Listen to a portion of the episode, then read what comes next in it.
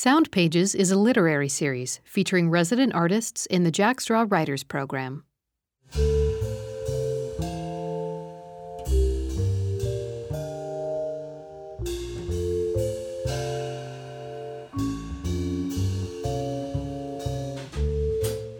realizing that other people, through no fault of their own, lacked the same power, and then they dropped out. Instead of using that privilege to help other people, they did their best to throw it away. This program features the work of 2017 writer Calvin Gimpelevich. Curator Jourdan Imani Keith sat down with him in the studio.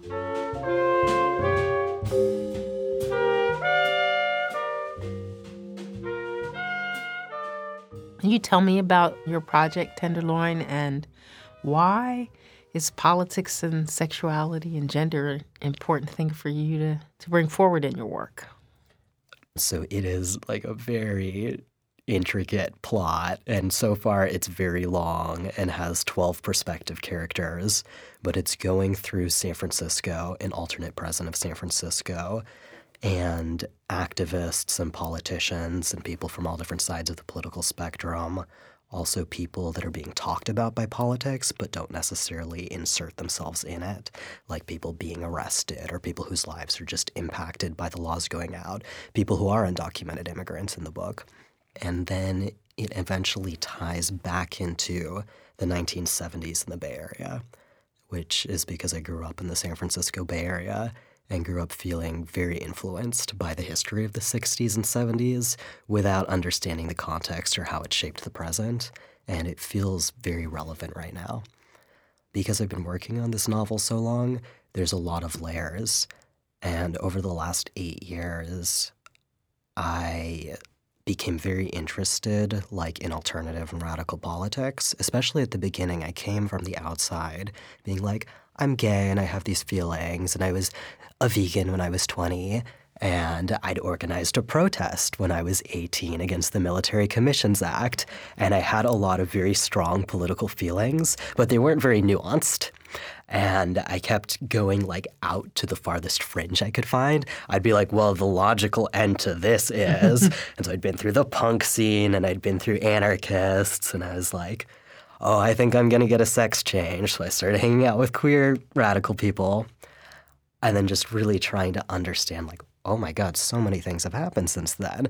This was before occupy wall street let alone black lives matter let alone obama's entire administration and what's happening with trump now and like we've had bombings and assassinations and chaos and so many things and good things and wonderful things and the environment and everything.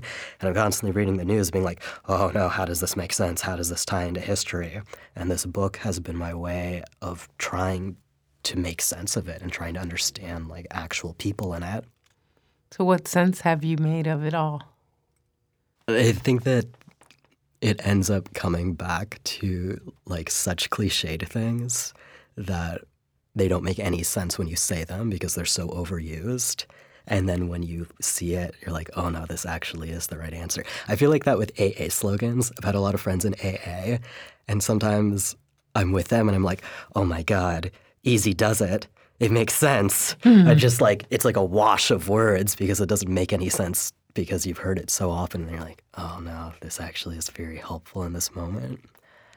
And for me, like politically, events and people are very complicated. People's perspectives are influenced by their communities and the way they were raised and their experiences, but also by their inner worlds. And the best thing is to probably have as much compassion for people as possible without letting them bulldoze you or other people. Which, you know, you could put on a pillow and embroider it. I've, I was like, that could be a really important thing to write on a bumper sticker and share, but it, it yeah. matters. Love everyone, the bumper sticker. Like, I think I've seen it, mm-hmm.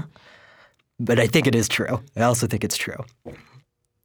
You've mentioned transitioning while writing this work. Did the work mm. influence your transitioning or your transitioning influence the work or back and forth? The latter, definitely more the latter. Trans issues have changed so much recently. I think if I'd been born 10 years later, I would have transitioned in middle school. I was like a very obviously trans kid. I told my parents when I was five, which I very distinctly remember, that when I grew up, I would have a sex change and cut my breasts off as soon as I had them. And I asked them to call me by a masculine version of my given name and Robin for a while because I was very excited about Robin Hood when I was five. I thought he was very cool. And kids like that now, especially if in the Bay Area where there's an awareness of stuff, um, tend to only have one puberty. I worked at a progressive elementary school. We had multiple trans kids. So it, it seemed like a solid trajectory. When I found the lesbian community, especially like the butch lesbian community when I was a teenager, I stepped out a little bit from that wanting to transition because I was like, oh, I can just be like this. This fits pretty well, and I can hang out with these people. And then I spent until I was about 20, right? When I was 20, being like, no, actually, I think I'm to transition still. I feel like a man.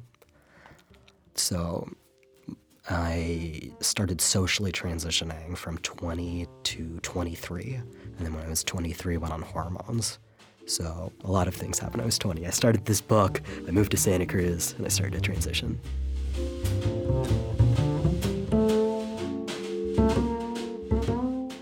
You bring up the history of San Francisco, which in this ahistoric country, to remind people, wasn't just hippies, right? In San Francisco, you listed the Zodiac Killer, a dozen black liberation groups, the SLA of Patty Hearst kidnapping fame, a dozen more leftist groups, FBI and CIA domestic espionage, Reverend Jim Jones People's Temple, and the zebra killings, in which a nation of Islam members went on racially motivated killing spree. So you weren't only making sense of your personal life, but the intersection of your personal life with these great pushes, as you put it, political changes. Could you tell me how they made sense in your life? Mm-hmm. I think part of that is just temperament, and definitely of an obsessively researching temperament. And if I learn about one thing, I learn about one figure, like Stokely Carmichael, maybe, and I'm like looking at his life, then I'm like, oh, well, now I need to learn everything about the Student Nonviolent Coordinating Committee, which means I need to learn everything about American history since it started, because it all connects and it all just goes. And so for me, the problem is stopping. I've done so much research for this book, and I was like, oh no, this also has relevance. And so I need to learn all about this figure, all of us. I've read literally now hundreds of books and articles and interviews and watched documentaries about this specific era in history. And it's hard because I keep wanting to pull back. I usually have to draw a hard line at World War One for historical stuff. I know so much stuff went into World War One, but I'm just like, no, I know World War One happened, and then I can like trace the pinballs going from there about world history. Uh, I think I'm partially interested because I did grow up in San Francisco. I grew up in an immigrant community. Uh, my mom's German. My dad immigrated from the USSR when he was a teenager. And the history of Europe, the recent history of Europe post World War II, I think felt very present. And then I lived in a predominantly Cantonese speaking immigrant district. My elementary school was Cantonese to English immersion.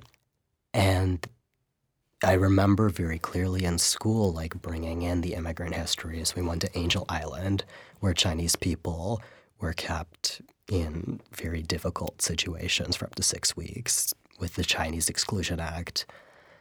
And I remember learning a lot about this intersection, seeing that ongoing presence of the 60s and what people think of at the 60s, and especially watching San Francisco change so much in my lifetime. So I was born in 1989, and the city has had two dot com bubbles now, and like booms and busts.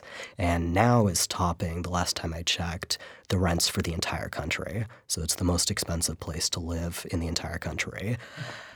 Um, so watching all of this has just felt very relevant and definitely when I want to understand myself, I end up looking to my parents, which ends up looking to how history's impacted their lives and my family.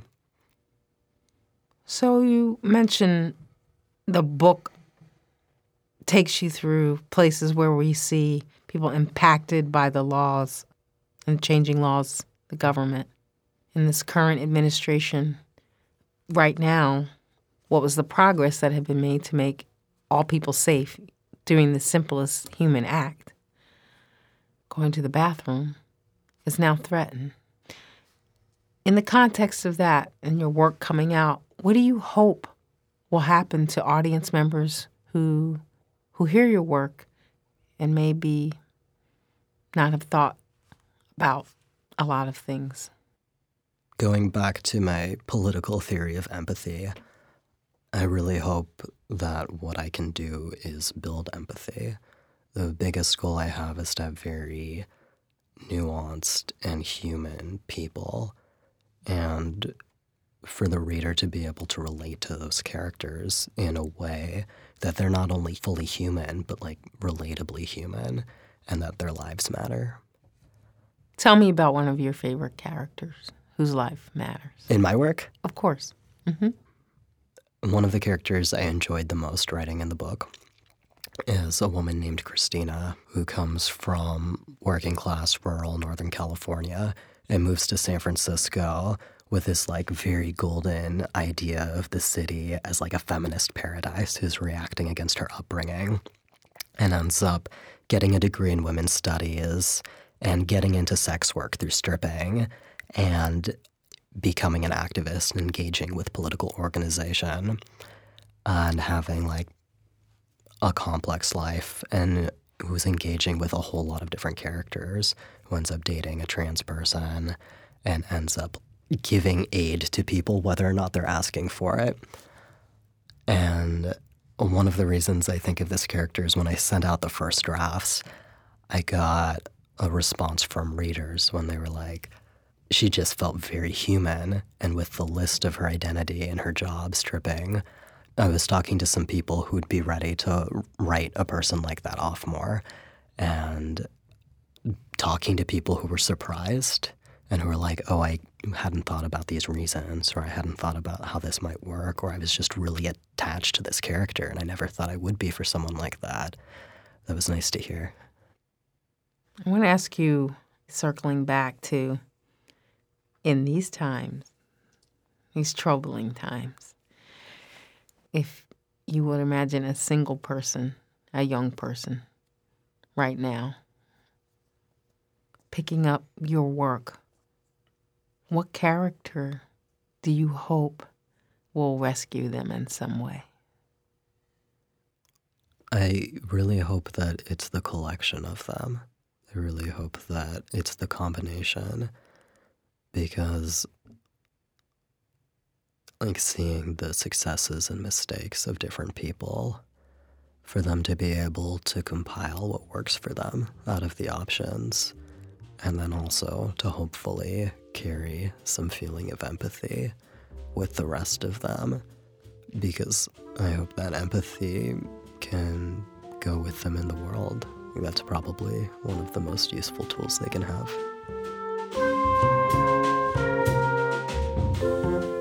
Now we'll hear a selection from Calvin's live reading.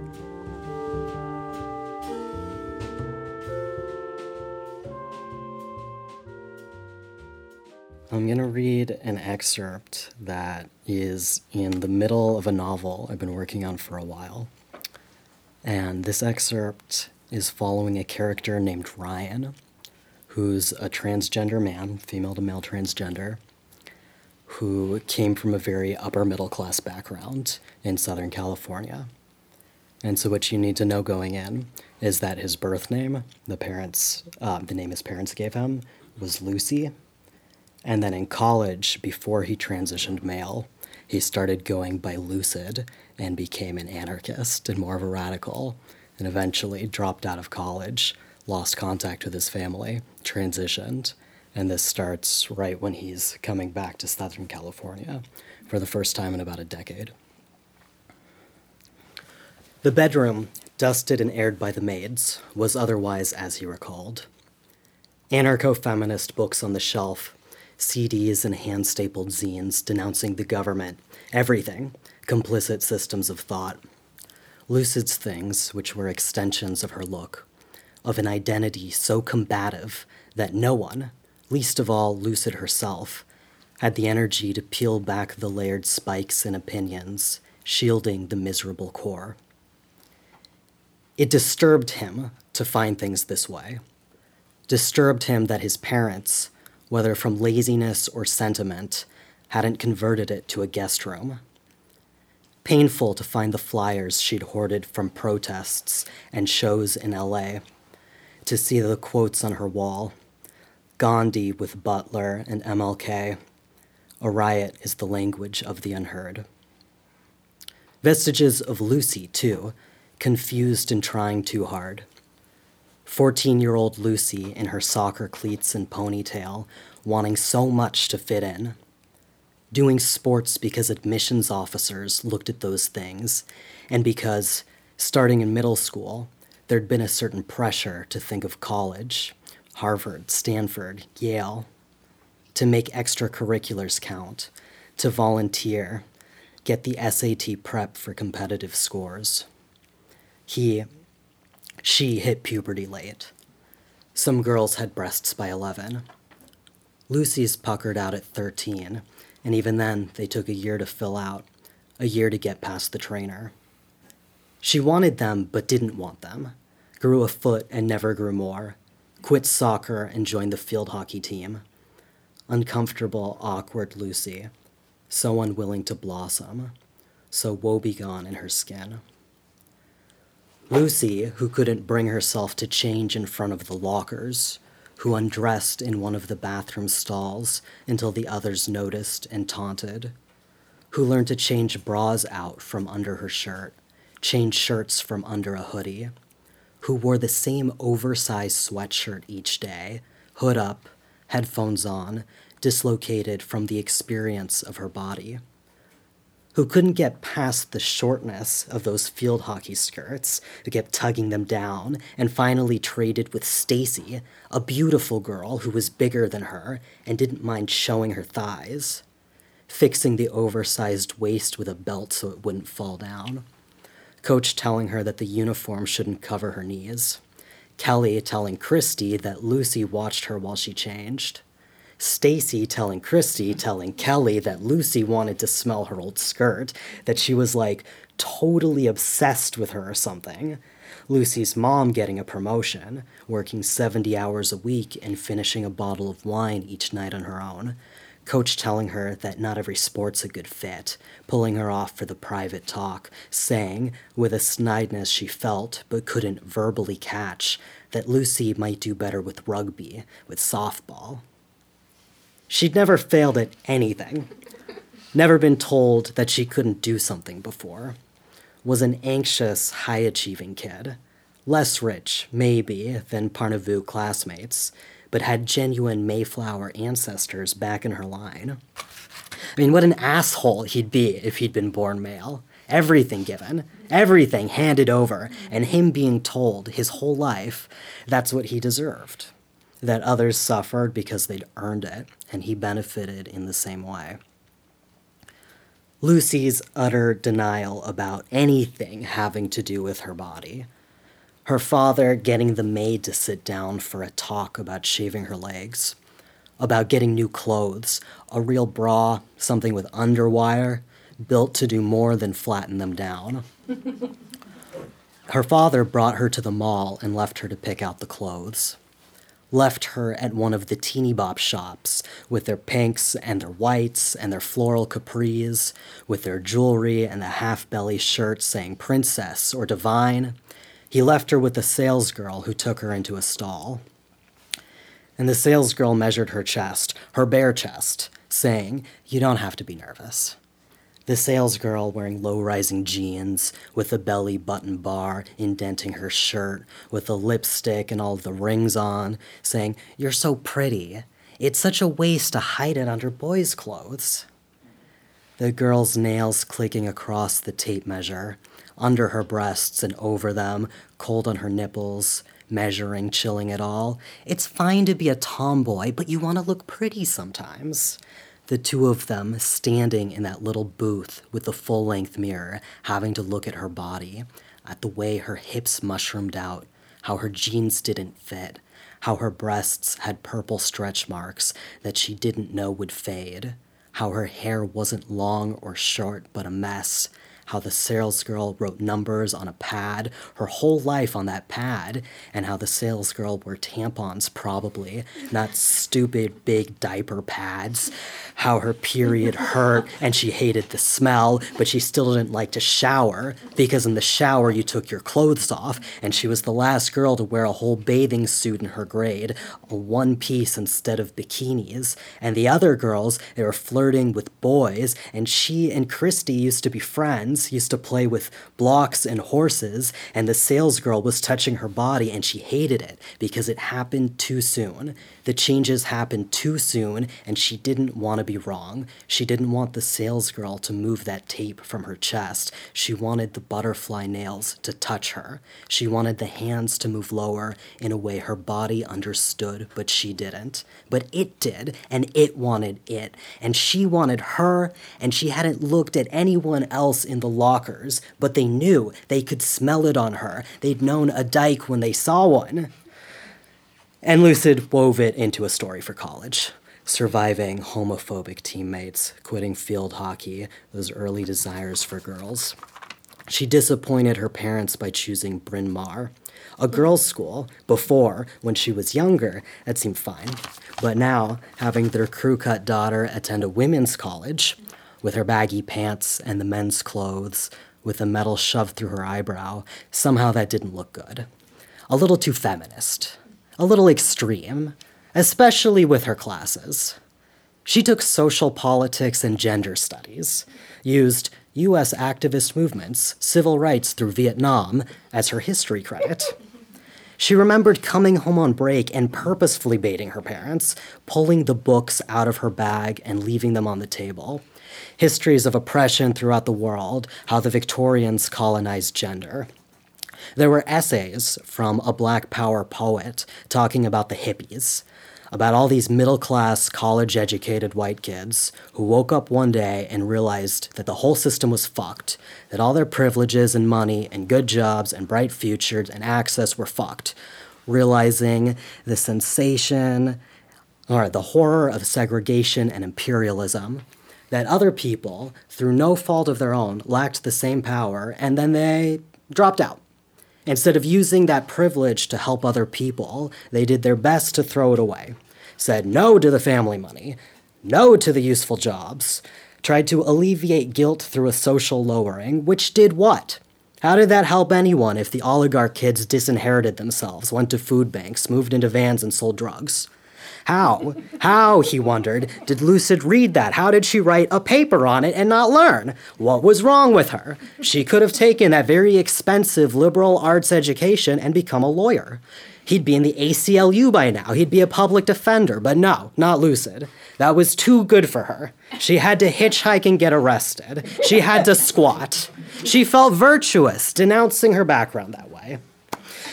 No, Ryan had to fix the mistakes get his doctorate, become a surgeon. He'd take transgender patients at the community clinic. He would use that big fat medical paycheck and he'd spread the money around. He already had an associate's degree. The classes he dropped didn't matter. It was time to get over it. He had to reconnect with his family, worm through the nepotism and connections, and get into a top school.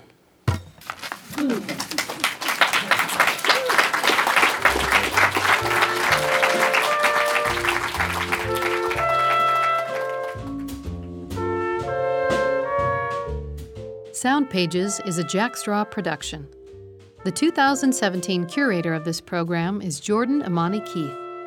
This episode of Sound Pages was produced by Alyssa Keene and Daniel Gunther.